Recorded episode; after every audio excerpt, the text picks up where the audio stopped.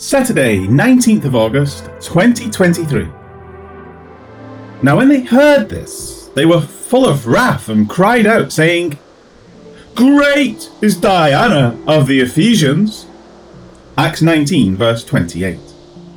More precisely, the words read, And having heard, and having been filled with wrath, they cried out, saying, Great, the Artemis of Ephesians. C.G. In the previous verse, Demetrius had put forth his case that the trade of the silversmiths was in danger of falling into disrepute, and that the magnificence of Diana might be destroyed. With that, the reaction is swift, as Luke records, and having heard, and having been filled with wrath. The words of Demetrius and the thought of their money running out were convincing enough to bring these men into a bitter rage. Luke uses the word thumos. It is the type of anger where one gets heated up and breathes violently. For example, it was used in Luke 4 when those in the synagogue in Nazareth heard Jesus' words about God's compassion for the Gentiles while overlooking the plight of the Jews. The Jews were so incensed at the thought of what he said that they determined to throw him off a nearby cliff. This is the same heated rage now being expressed by those in Ephesus. Therefore, they cried out. The verb is imperfect, denoting continuance. As will be seen, this continued crying out will spread and eventually get the whole city in a lather. As for their words, Luke records the crowd as saying, Great, the Artemis of Ephesians.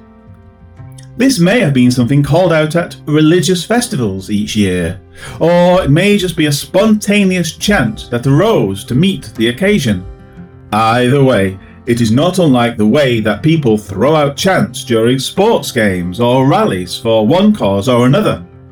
Quite often they lack any true reason, but because they are short and catchy, they quickly become entrenched in the unthinking minds of others.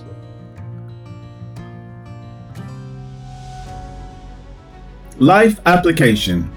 One of the common ways those with no reasonable argument will attempt to defend their viewpoint is to raise a ruckus, shouting and chanting.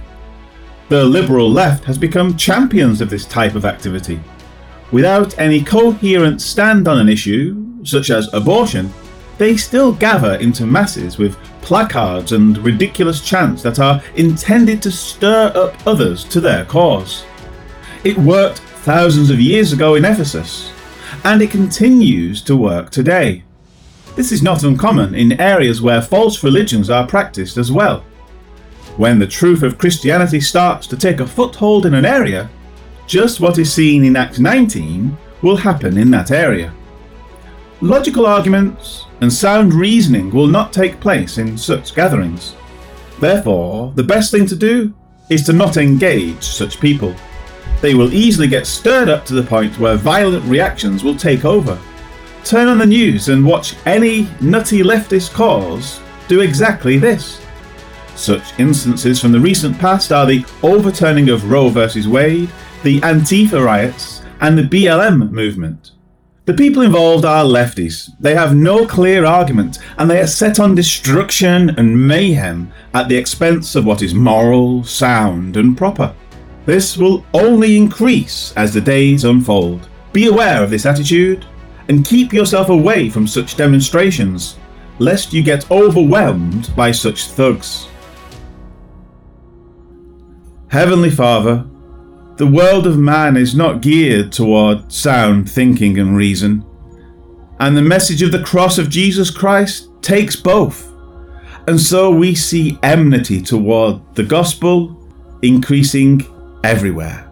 Along with faith in Christ comes moral thinking, holiness, and respect. Such things are no longer considered proper.